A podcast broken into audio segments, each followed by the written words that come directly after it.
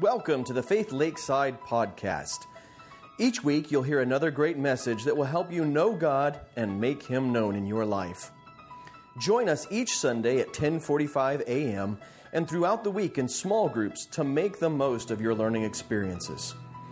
Now, sit back, relax with a great cup of coffee and a notebook and enjoy this week's message. As we do every year, we're kind of kicking off the new year by looking back and remembering who we are. Because who we are as a church is what defines how we will behave, what we will do together, and how will we be moving forward. And so it's important for us to remember our mission. And you guys, since I already spoiled it and put it up there, this is our mission to know God and make Him known. And and that's been the mission of this church since I arrived and, and before to know God that we all who are in attendance come into a growing personal relationship with God through Jesus Christ, but that we also go out and make Him known through the gospel of Jesus to all the world around us. And, and we get that from the Great Commission, this commandment from Jesus to go out and make disciples of all nations by baptizing them and teaching them to observe everything that he commanded. And so that we don't think that only special, gung ho, really spiritual Christians are the ones who should be doing this. You and I need to understand that every disciple is a Christian and every Christian is a disciple. And if we are disciples, we're supposed to be making disciples. We're supposed to be knowing God more intimately and making him known in the world around us. That is what it means to be a disciple. We're not just in this so that one day, uh, when we die, we go to the sweet by and by apple pie in the sky with streets of gold and a mansion. That's some of the benefits, the lagniappe, if you will, the extras that we get as believers, but we are called to be different and living a godly life today. And excuse me, sharing the good news of Jesus Christ today. And so we want to make sure that as a church, we have our focus right every year. That's why first uh, few Sundays of the year, we focus in on this and remember what we're called to do, to know God and make Him known. And how are we going to do that? Well, we're going to look at what Jesus says and what it takes to be a disciple. He, he says to all of us, if anyone wants to follow after me or be my disciple, let him deny himself, take up his cross daily, and follow me. And we take this verse, deny yourself, take up your cross daily, and follow after him. And we see in it a faith journey that every believer should be embarking upon. If you want to be a disciple of Jesus Christ, and remember, if you are a Christian, you are a disciple. If you call yourself a Christian, there is no, yeah, I'm not ready for discipleship. You are a disciple of Jesus, and you should be embarking on this journey. First, to deny yourself to change what you believe about life and godliness, to, to get rid of your old preconceptions and to take God's word and to believe differently. Then to move into a place of taking up your cross daily. Why did Jesus take up his cross? He took up his cross for the sake of others. He took up his cross in order to draw a people unto himself and make them unified. And so we take up our cross daily and we begin to sacrifice ourselves that we might belong to the body of believers. And then following after him, we reach out to others and we, we begin to make new disciples as we mature. And so this faith journey of believe, belong, reach, multiply is the, the means by which our fellowship seeks to grow each and every one of us into fully mature followers of Jesus Christ who go out into the world and call others to become fully mature followers of Jesus Christ. It begins with that belief, that denial of self. We talked about it last week to begin the process of relying on God and His truth in order to completely reorient your life. And it is about believing and, and, and new practices and new ways of looking at the world, new eyeglasses, if you will, through which to see the world around you. And it begins with things like worship, the, the ability to, to, to lift God up and give Him value in your everyday life, both through song and through study and through what you choose to eat for lunch and how you behave at bedtime. But prayer, beginning to trust in Him and His good graces and His love for us and, and submit ourselves to Him, giving both to the church and to one another, Bible reading, and then believing rightly. We talked about last week. We can't just sit back and say, I believe, but that we get into God's Word and understand what we're to believe, that there are right beliefs and wrong beliefs, and we want to be firmly, firmly camped out in the right way of thinking and believing according to God's Word. And so, if you were to re- re- recollect from last week these, these steps under the believe on the faith journey. First of all, to understand the gospel, we've got a great book out there in the foyer underneath the believe sign. It's uh, What is the Gospel? You don't know what the gospel is, you don't know what it means to be saved, start with that book. Once you understand the gospel and you understand you need a Savior, trust Jesus. Turn your life over to Him. And then start coming regularly. Show up every week if you can. Uh, average American, average Christian in America attends church 1.5 times a month. And you wonder, what is that 0.5 time? Uh, that's when they fall asleep, I think. But, but the, the, the, the, truth is, is that we're called to be together regularly, not just 1.5 times a month. We're not supposed to be average Christians. We should be Christ like Christians. And so, regularly attending, attending our Sunday services, participate in daily moments of worship, begin to change your practices in everyday life. Instead of turning on the radio to whatever station, finding a, a, a, a station or a Pandora or a, Spotify station that's got worship music or got music that orients you properly, doing your devotions, making a prayer part of your daily life, reading your Bible regularly and intentionally. Uh, begin to learn and understand Christian doctrine in its totality.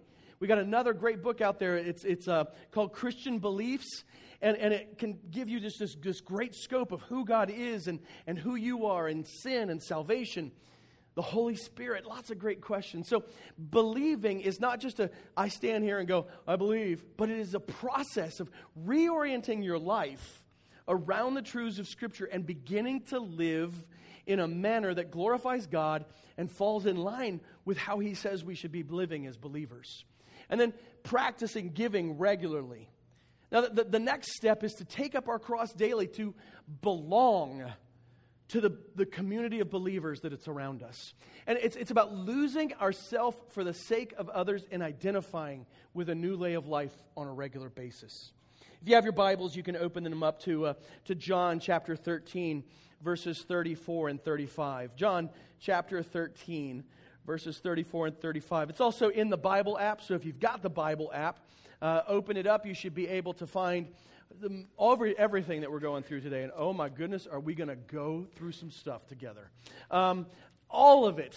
And so, John chapter 13, though, verses 34 and 35, is Jesus' command to us, his people, regarding this, this concept of belonging to one another. Belonging to one another and to his people. Verses 34 and 35 of John chapter 13, here's what Jesus says I give you a new command love one another. Just as I have loved you, you are also to love one another. By this, everyone will know that you are my disciples if you love one another. Jesus tells us, first of all, how many times does he say love one another here? More than once, right? more than once. There's actually one, two, three times in just this, these, these two sentences, these two verses. Jesus tells us to love one another. When Jesus says something once, he means it, and we should obey it. When Jesus says something twice, he, he really wants us to catch it. When Jesus says something three times, you better be listening because not only does he really mean it and he wants us to catch it, but it is critical to your life as a believer. And so here in John 13, Jesus, the night before he's crucified, he's telling the, his intimate and closest believing disciples, he says to them, Here's what I want you to do. And because he commanded them, it applies to us as well, because they're supposed to be, remember, teaching us all his commands. And we're supposed to be following that and then teaching others his commands. So this command applies to us. Love one another. Now, what does it mean to love one another? Well, love, when we look at love scripturally, when we understand what love is, it is about a self sacrificing care and concern for the sake of someone else. It's not a warm fuzzy. We are not commanded by Jesus to walk into the room and just go, Oh, I love all of you. In fact, uh, Scripture doesn't say that, that we will even feel good about one another, does it? It doesn't say like one another, it says love one another. Love is something that happens even when we dislike one another. Did you know that? You can wake up in the morning and dislike someone and still love them because love is not a feeling scripturally. Love is an action of self sacrifice and giving for the sake of blessing someone else. And so Jesus says, Love one another just as I have loved you. How did Jesus love us? Gave his life. He died on the cross for us. Now he rose again on the third day. He, he intercedes for us today. He's provided everything we need for life and godliness. What we see is that Jesus, in loving us, has given us everything. And he says to believers, Love one another just as I have loved you.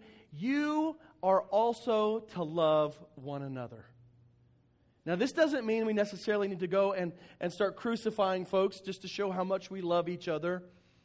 But it does mean, in the same way that Jesus was willing to sacrifice his very life to show love for us, we should be willing to sacrifice ourselves for the sake of one another in meaningful and real ways.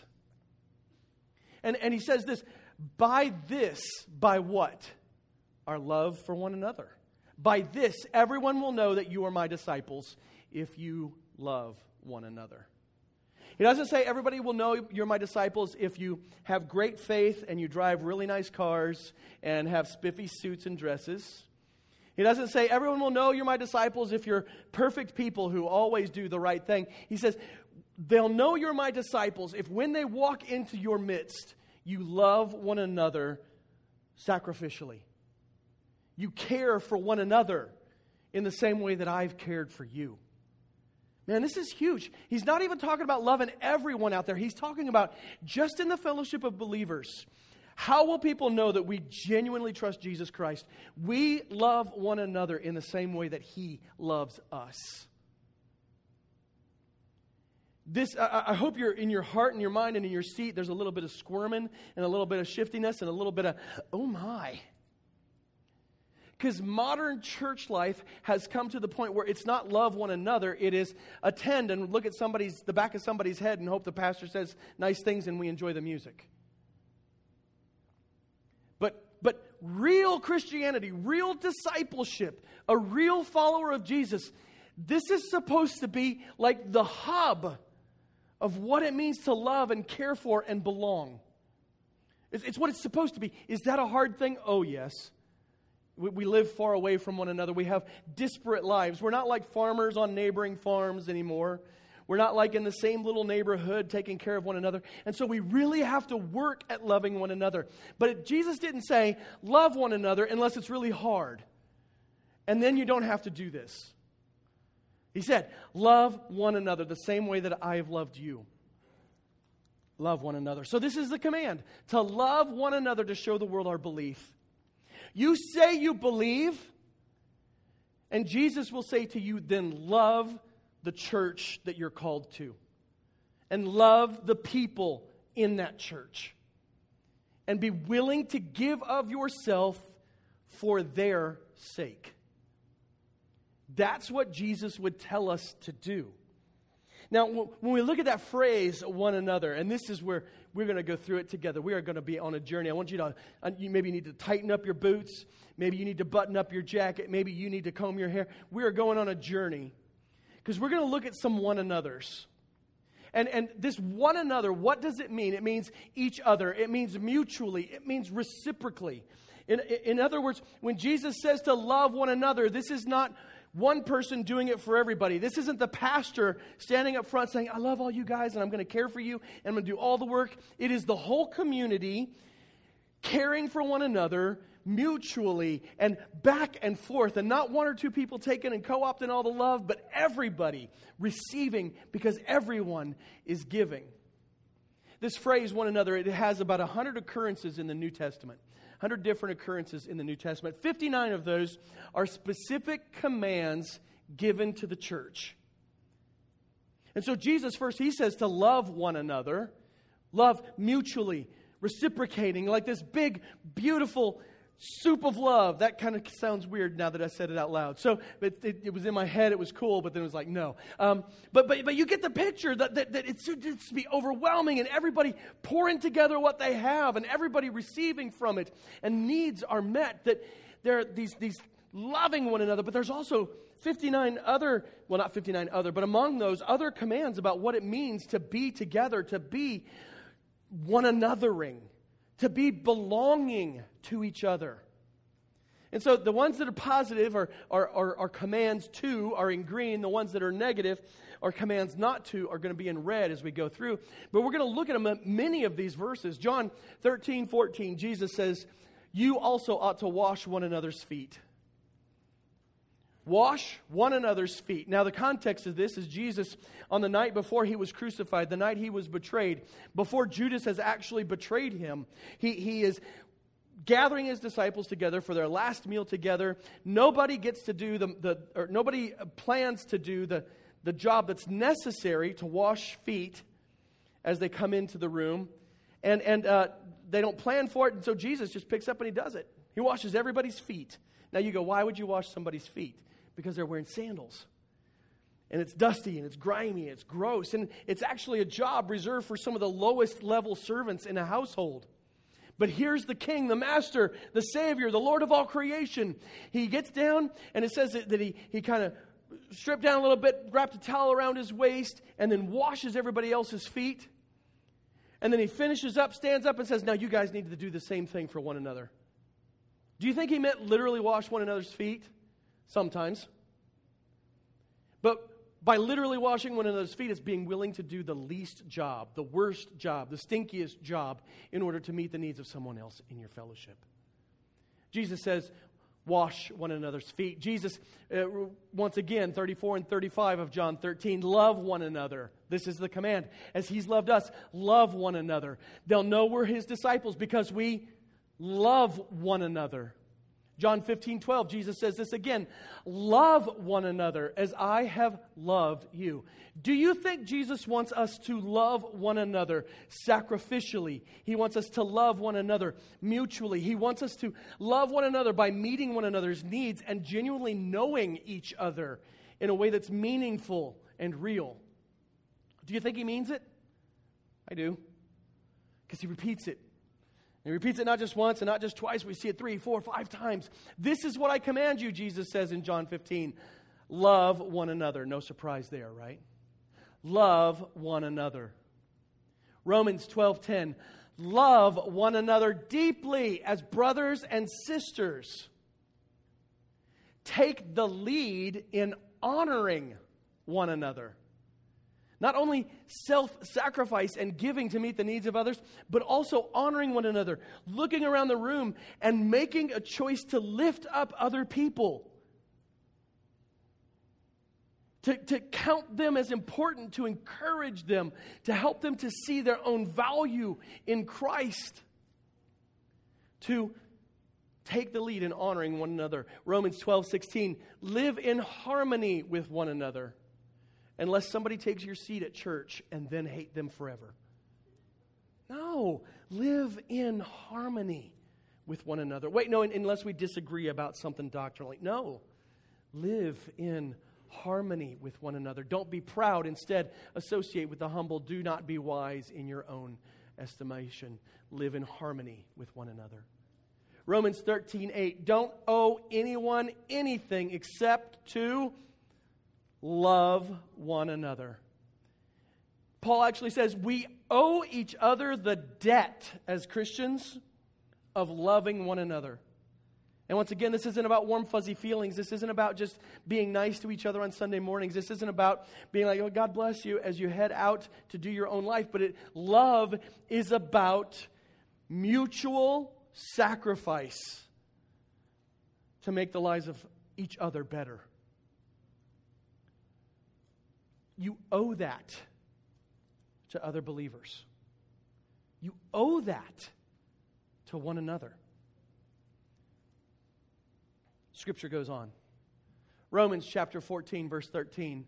Let us no longer judge one another. Oh, isn't it easy to judge? Right? And he's not talking about don't confront sin. He's talking about stop being petty, stop being extra. And, and, and those of you who are like, extra, those of you who know, you know. Stop judging one another. Stop sitting in your seat and going, I'm, I'm really a better Christian than he is. I mean, look at that haircut. Uh, did you know that if there's hair on your ears, there's sin in your heart? Guys, guys, if there is hair on your ears, there is sin in your heart. Some of you old men, like me, you got a lot of sin because it's growing out the side of your ears. That's judging people because their hair is too long, their hair is too short, because they, they, they're, they're too heavy, they're too skinny, they're, they, they, they have the right clothes or the wrong clothes. That's not our job. Instead, it's to love one another. Not to judge it, not to try and look at other people and tear them down for the sake of making ourselves feel better as a Christian. Parents, we like to do this, don't we? Oh, my kids aren't that bad. Oh my gosh. Clearly, we're better parents than they are. Shelly, we played this game a little bit from time to time, haven't we? Um, we struggle with it. I mean, our kids are bad, but they're not that bad. um, thankful for that. Hallelujah, Lord. You have used us so mightily. We judge one another. We try and make ourselves feel better, don't we? Scripture says, let us no longer judge one another. Romans 15, 7. Therefore, welcome one another, just as Christ also welcomed you to the glory of God. Are you a Christian? Do you know how you got to be a Christian? Jesus Christ Himself welcomed you into the very presence of the Father and said, I love you, I choose you, I call you in. You're ours. Just come here, let me give you a big hug. He welcomed us into the family of God. We're supposed to welcome one another in the same way, with the same vigor, with the same passion. Welcome one another. Romans 15, 14. My brothers and sisters, I myself am convinced about you that you also are full of goodness. I trust that God's at work in you, filled with all knowledge and able to instruct one another. We are supposed to be instructing one another as believers. Love one another, accept one another, welcome one another, instruct one another.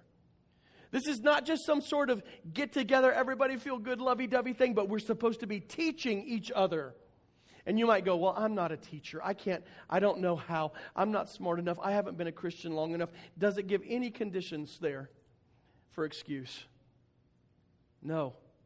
Now, don't come up to the most learned person in the room and say, I've got something to teach you if you don't know. But understand there's always someone in the room that you have the ability to teach and instruct. Sometimes it's in the deep spiritual things, and sometimes it's because you've been through a few things, right? Oh, I know the love of God. I've been through some stuff. Let me instruct you on God's love. I may not know doctrine. I may not know all the ins and outs of the Bible, but I've walked through some garbage, and let me instruct you on the love of God. Let me instruct you on the redeeming power of Jesus Christ. I've been through some stuff. I've made some bad choices. Let me instruct you. You, your words, your instruction, what you have to give matters to all of us. We should be instructing one another. Romans 16 16. This is uh, amongst some of my favorites. There are four of these actually commands. Greet one another with a holy kiss. So let's do that right now. Not kidding. Wow. See, we all would go like, what? No. Um, we're not going to do that kind of stuff. But, but do you understand that, that, first of all, this would not have been an uncommon greeting in this day and age.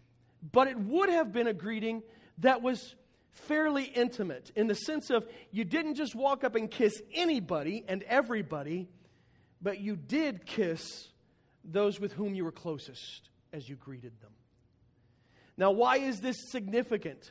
Because if, if, if we're told to greet one another with a holy kiss, what is the implication regarding our relationship to one another? We should be pretty darn close. We should be comfortable with one another. We should genuinely know each other's names well enough to where if we got kissed on the cheek, we wouldn't be freaked out by that weird stranger. I actually knew a guy who was a biker. Well, he was a biker, he got saved. Then he still rode his motorcycle, but uh, he was not a biker any longer. And he said, When I was in the biker gang, he was. He was. There was a biker gang just down the street. Had a clubhouse, blacked out windows, high fences. They were on the news about every month. When I was in the biker gang, every time I walked in there, do you know what my biker brothers did? They hugged me and they gave me a kiss. Sometimes right on the lips. And you think some of us, especially us guys, were just like, what? Uh. But his point was is that, that even this pagan group of men loved one another and welcomed one another so much that they could kiss one another and say, Welcome home. I'm glad you're here. He promptly got up and kissed me right on the lips. It was the most uncomfortable moment I think I've ever had in my life. But I got his point, and I understood. I understood that we as Christians, we should be so close. When Scripture tells us to greet one another with a holy kiss, maybe we're not kissing, but we know each other well enough that if somebody did lay one on us, it wouldn't scare us. It wouldn't freak us out. But instead, we'd be like, Yeah, I love you too. Let's not do that again. 1 Corinthians 11:33 Brothers and sisters when you come together to eat welcome one another. Not if you come together to eat, when you come together to eat. This is specifically in regard to the love feast that would have surrounded communion in the Corinthian church. And that, that this church, actually, every time they partook of communion, they didn't just have bread and juice, they had a full meal together. And Paul said, when you do it, welcome each other, participate in one another's lives.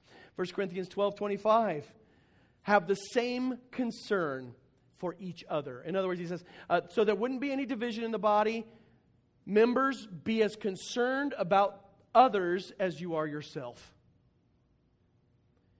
That when we look around a room of, of fellow believers, we're not supposed to just be like, hey, glad you were here. Maybe that means you're not going to hell when you die.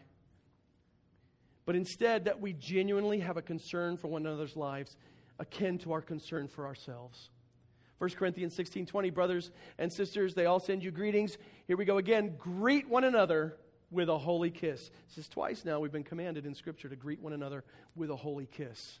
Once again, let's keep the heart of it without the actual smooches.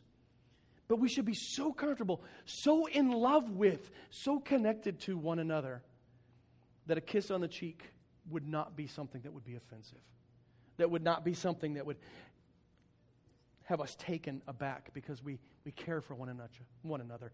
2 Corinthians 13. Oh, here it is again. Greet one another with a holy kiss. Maybe we just need to start a committee, the, like the kissing committee. Who wants to stand at the back door and greet everybody with a kiss? Any, anybody sign up? Yeah, we. Keith? oh, that's a no? Okay. Galatians 5:13 serve one another through love. Paul said, you, You're called to be free, only don't use the freedom as an opportunity for the flesh. In other words, you have the freedom to do anything you want in Christ Jesus. You are free from sin, and you can do anything in this life and still find redemption in Jesus Christ. But Paul says in Galatians 5:13, don't use that freedom in Christ for your own sake, but instead realize you're free to serve others. Use your freedom to serve your brothers and sisters in love. Galatians 5:15 If you bite and devour one another, watch out or you will be consumed by one another. In other words, just as much as we are supposed to be building up one another, if we're not careful, we can eat each other up and ruin one another's lives. Galatians 5:26 Let us not become conceited, provoking one another, envying one another. We're not supposed to provoke one another for funsies. We're not supposed to be envious of one another's lives, but instead rejoicing when God blesses each other. Galatians 6 2, carry one another's burdens. In this way, you will fulfill the law of Christ. What's the law that God that Christ gave us there in, in John chapter 13?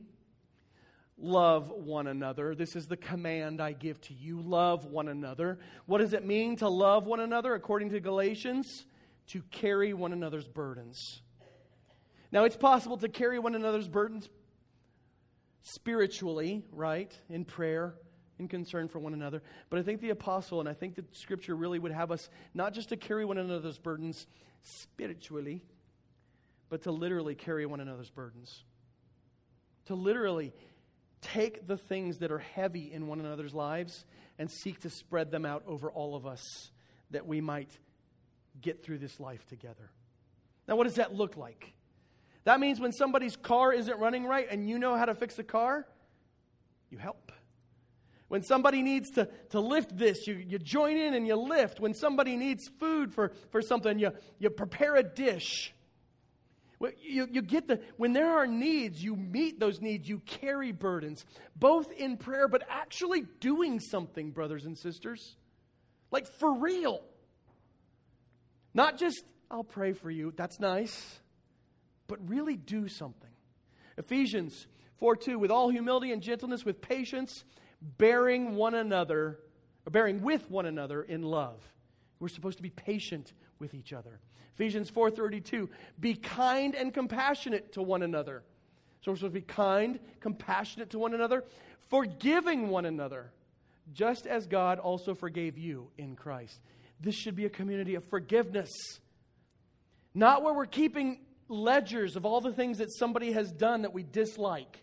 And I know some of you got lists for me, and that's cool. Please forgive me. Erase your list. I'm not keeping lists on you, I promise, except for a couple of you. But no. Look, we're supposed to be forgiving one another. Why? Because Christ forgave us. We are forgiven. We should forgive one another. Be kind and compassionate to one another. Forgive one another. Ephesians 5:19 speaking to one another in psalms, hymns and spiritual songs. You guys, we're supposed to be sharing songs of life together. And not just faces pointed one direction together, but it's speaking to one another. Now, it seems a little weird to us. Somebody walks up to you and, Lord, I lift your name on high. Come on, sing along with me. Lord, I love to sing your praises. But you know what? Maybe that's what we need for the day. To really get in each other's faces and encourage one another with psalms, hymns, and spiritual songs. In fact, we're commanded here to do it to, to, to encourage one another, to get in each other's faces and, and sing together, submitting to one another in the fear of Christ. What does it mean to submit to someone? Well, this word, it's kind of a military word. It means to fall in line behind them. Now, wait a minute. If everybody is falling in line behind one another, what do we end up? Well, we end up with this big, beautiful, circular, kind of like Mamba line where we're all just doing it together, and it's great as we submit to one another in love and out of the fear of Christ. Colossians 3 9, do not lie to one another. no explanation is necessary. Don't lie to one another. Now, how do we lie to each other? Sometimes we lie when we walk into church and somebody says, How was your week? Fine. Fine. How are you doing today? I'm great. How are you? Shut up and leave me alone. I mean, honest, that's, that's how we, we can lie to one another, just, just by being not intentionally deceitful in the sense of, of, of saying, I want to lie, but rather just simply not being honest about where we're at. Don't lie to one another. Colossians 3:13 bearing with one another. In other words, being patient with one another, forgiving one another. There's that forgiveness once again. If scripture says it once, it means it. If scripture says it twice, it really wants us to get it. If Scripture says something three times, wake up! You should be living this out if you're a faithful believer in Jesus Christ. Colossians 3:16 teaching and admonishing one another. We are supposed to be teaching. Remember what, what did it say earlier? Instruct one another. We're supposed to be teaching one another. Admonishing. What does it mean to admonish? Well, it means to, to not encourage so much as to point in the right direction hey, I, uh, I see you're maybe just a little off course here. you should point this thing in the right direction. I can think of admonishing when I was teaching our oldest how to drive. Or actually, he already knew how to drive, but I'd have to ride with him. And I would be in the passenger seat, and I would spend much of my time in the passenger seat admonishing my son. And it was usually, You're too close to the ditch! Hit the brake sooner! You know, I mean, the, the, right? That, you're, you're going the wrong direction. F- fix this before I die. That's kind of what admonishing is. Not so much just encouraging, though admonishment can be encouraging, and not condemning and not hateful, but hey, you're going the wrong direction. How about you fix that? So we are supposed to be teaching and admonishing one another, and it says it again through psalms, hymns, and spiritual songs, singing to God with gratitude in our hearts. 1 Thessalonians 3:12 May the Lord cause you to increase and overflow with love for one another should we be loving one another? Yes, to the point where it increases and we overflow with it. First, excuse me, 1 Thessalonians 4 9, love one another. 1 Thessalonians 4 18, therefore, encourage one another. This is what we're supposed to be doing. This is what church is about. This is what it means to be a believer is to come into fellowship and do these things together. 1 Thessalonians 5:11 encourage one another, build each other up help one another be successful and strong and full of courage. Hebrews 3:13 encourage each other when you feel like it. No, daily is actually the scriptural command. Encourage each other daily.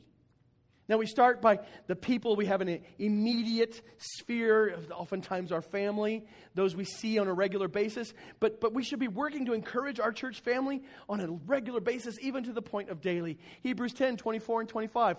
Watch out for one another. Uh, we, many of us remember uh, when Cain says to God, Am I my brother's keeper? And how might God respond to us if we ask the same question today? Yes!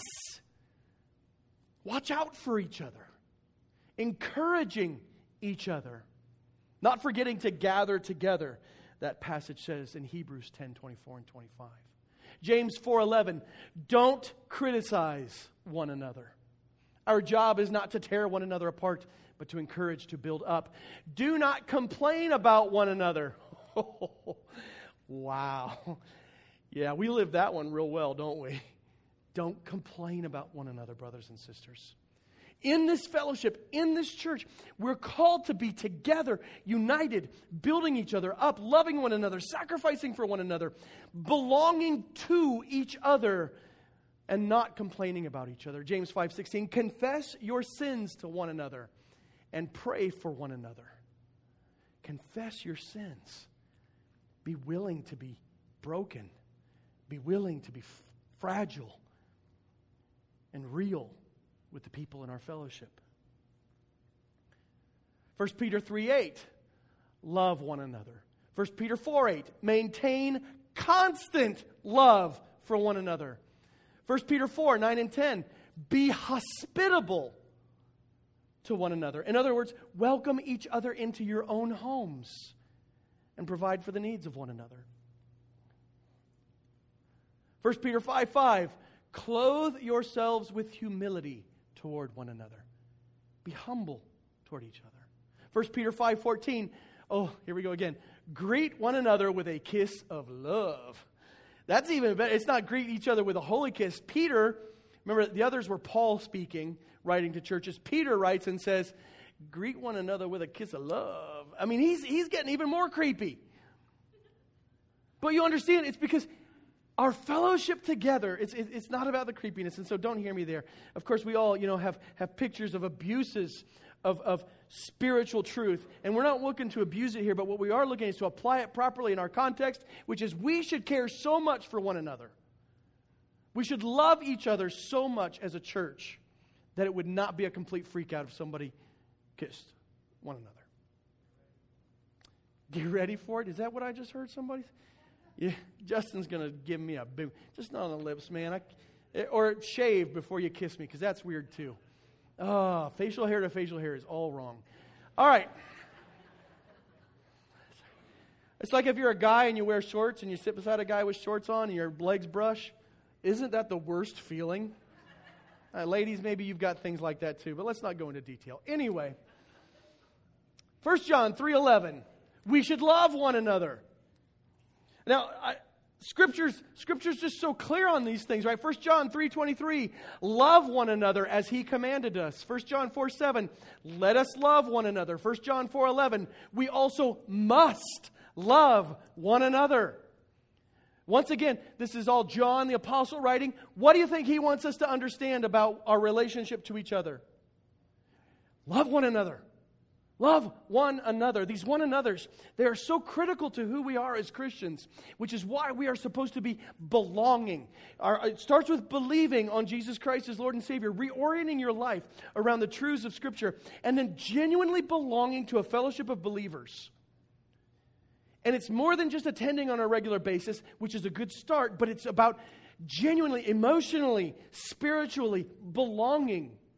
1 John 4 12, love one another. 2 John 5, love one another. We see this command over and over again to love one another. Here's, here's where we go. We're wrapping up this morning. The fellowship of believers, what we have right here this morning, the belonging, all these one another's, it's found in the church and it's critical to being a maturing disciple of Jesus. If you say you are a Christian, you are a disciple. And because you are a disciple, you should be growing in ever deeper connections to other believers on a regular basis. To where all of these one another's that we've gone through, all of them, become more and more true in your life as you walk in that door and participate in the life of the church on a regular basis. All of those one another's. The loving one another, the encouraging one another, the not judging one another, the forgiving one another. All of those should become more and more part of your every week and day life as you grow as a believer in Jesus Christ. And the only place you're going to find those things are right here, belonging to the local church. Some things to understand about our culture that only 21% of self identified Christians believe that spiritual maturity requires a vital connection to a community of faith. In the American culture, only 21% of people who say they're Christians believe that they need to be part of a church in order to mature spiritually. After going through all of the one another's, first of all, do you think that we should be part of a local fellowship? I would hope you would say yes. That you would understand that one another is critical to your life as a believer. And not only is it critical to your life as a believer, but it's how you will mature as a disciple of Jesus Christ. But our culture says that's not true. That we can all just do Bible study at home and it's okay, or we can, we can just watch stuff online. And while those are good things, those don't grow us up the way that God designed us to grow up. 56% of Christians feel their spiritual life is entirely private.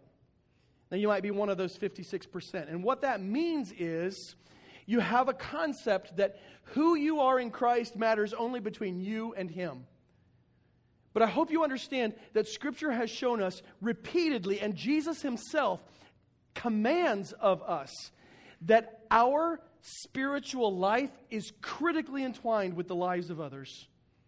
And we're supposed to be loving one another and serving one another and forgiving one another and encouraging one another. And that our spiritual life is intimately and critically wrapped up in the spiritual lives of others. 82% agree that friends should challenge each other, which is an interesting dynamic, isn't it? 56% say it's private, but 82% say we should be challenged by others because we understand the truth.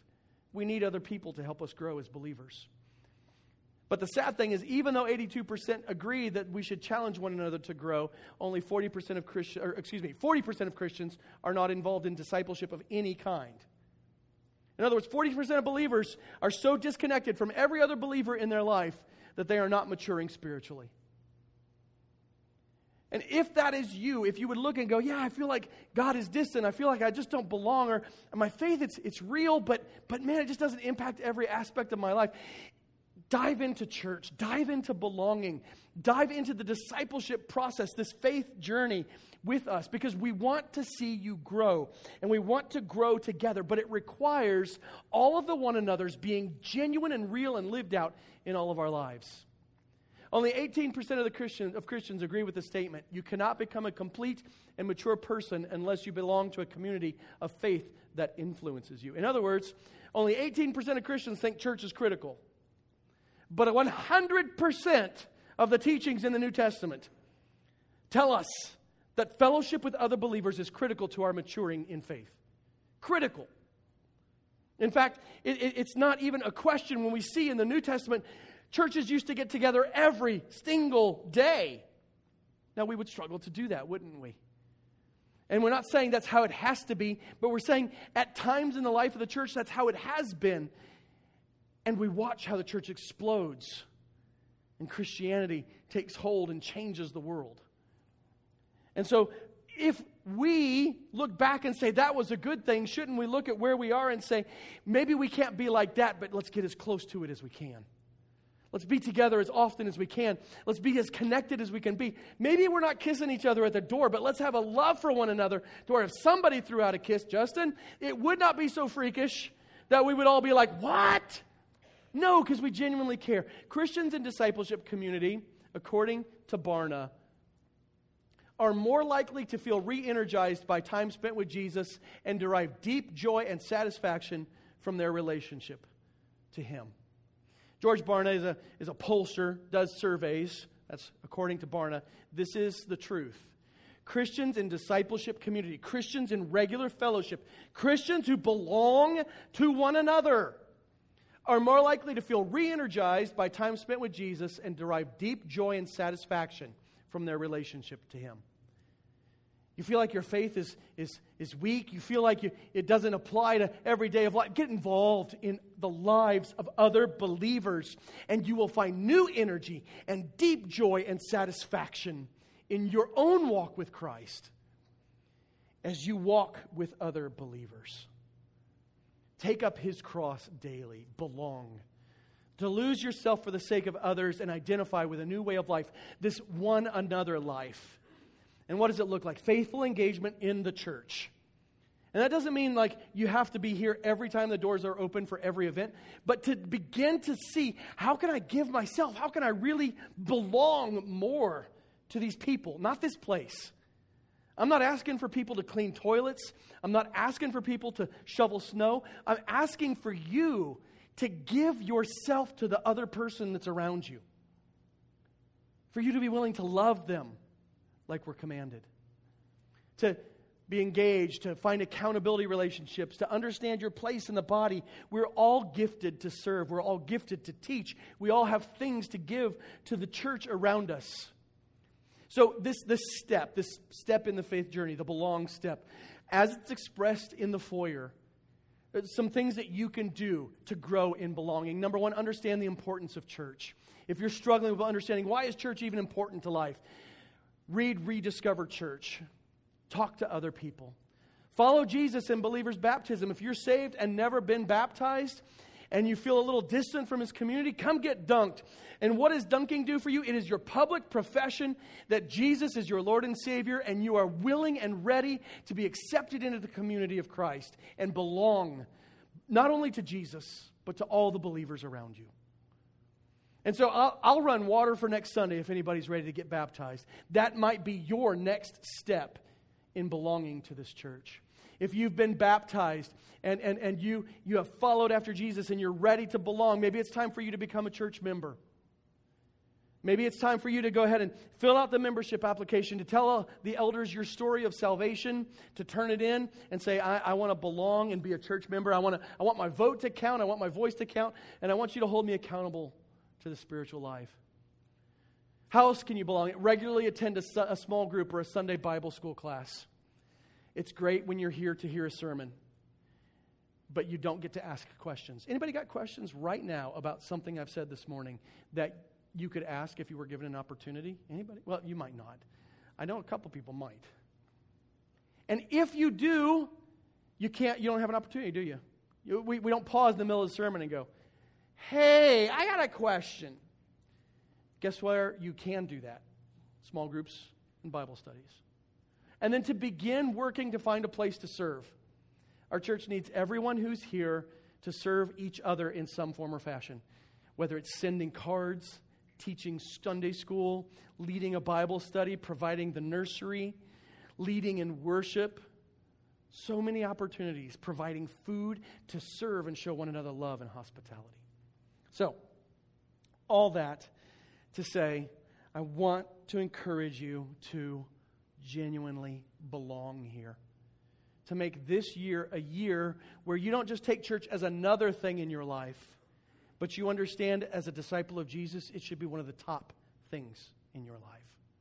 Hebrews 10 24 and 25 once again reminds us of this. Let us watch out for one another to provoke love and good works, not neglecting to gather together, as some are in the habit of doing.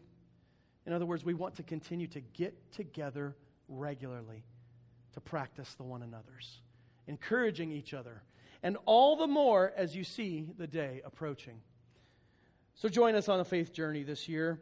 If you're still in the process of belonging or believing, I want to encourage you to read, to study, to understand, to make that profession of faith for Jesus to trust in Him as your Lord and Savior.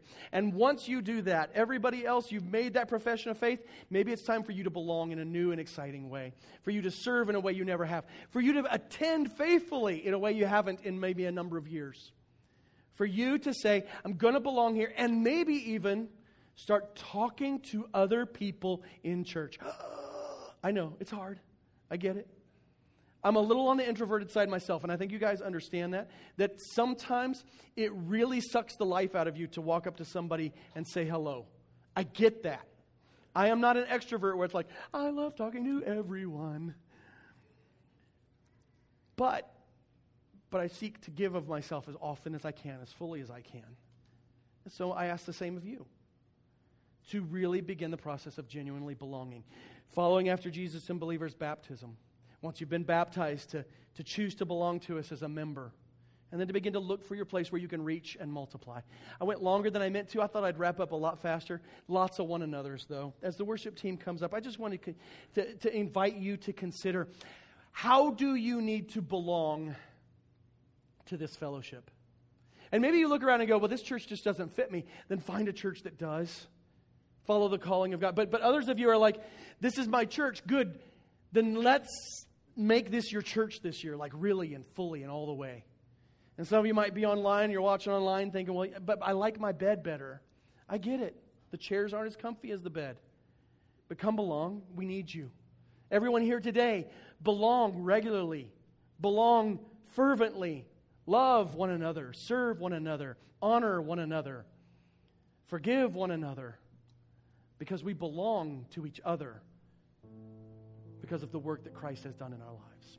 Would you pray with me? Father, we thank you for today. We thank you that you have given us a new identity, sons and daughters of the Most High, and that we no longer belong to the things of this world or, or to sin, but instead we belong to you. And as we belong to you, we also, according to your commands, belong to one another. We are supposed to be loving one another, submitting to one another, giving of ourselves as fully as we are able stepping out and, and becoming more like you, Lord Jesus, giving of ourselves in love. And so this morning, I pray that you would lay on our hearts how you would have us become more connected to one another. I pray that conviction would flow into the lives of those of us who have been struggling with, with being faithful to the church that you've called us to. I pray that we would we would not find peace if we're not with one another. Father, I pray for those who are struggling because of fear or past hurts, and that the one another's are difficult because of, of what people have done to them. I pray that they would be bold enough to love once again, that they would be brave enough to step out and give of themselves once again that they might have the opportunity to find true joy and true life in fellowship with other believers. And Father, for those who are just uncertain, I pray that you would continue to speak through your word, that they would hear the one another's ringing in their mind this week, and that you would give them a next step. Whether that's baptism or belonging in membership, or just simply committing to being more open and more faithful in belonging to this body on a regular basis. Guide us, direct us, and grow us up. as true disciples of our Savior Jesus. It's in His name we pray this morning. Amen. Let's sing together.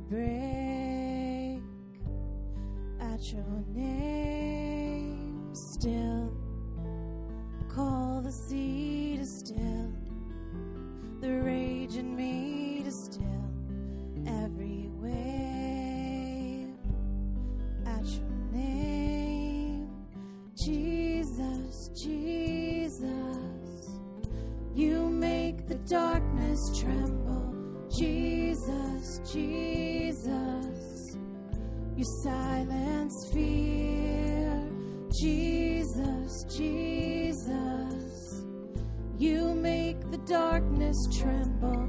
Jesus, Jesus.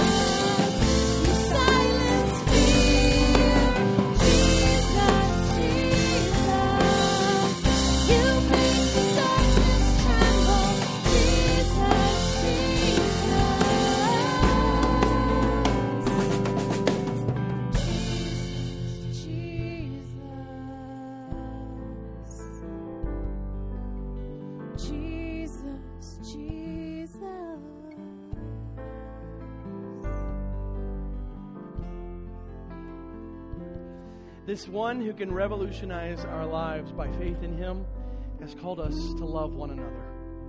He's called us to belong to one another in order that we might grow all the more to look like him. And so just challenge you, encourage you this year, find every opportunity you can to belong to one another, to love one another, to b- believe and belong on this faith journey together. God bless you all. Have a great week. We've got Bible studies Wednesday night, Thursday night. Encourage you men who might be interested in that Bible study Thursday night. We've had some great studies, uh, and I know the ladies are too in Romans. We're still in First John, guys, so you could come and join us. And then youth groups Thursday night, men's breakfast next Saturday, all you guys, kimchi Saturday, and uh, God bless. Have a great week. Was there something else? Oh.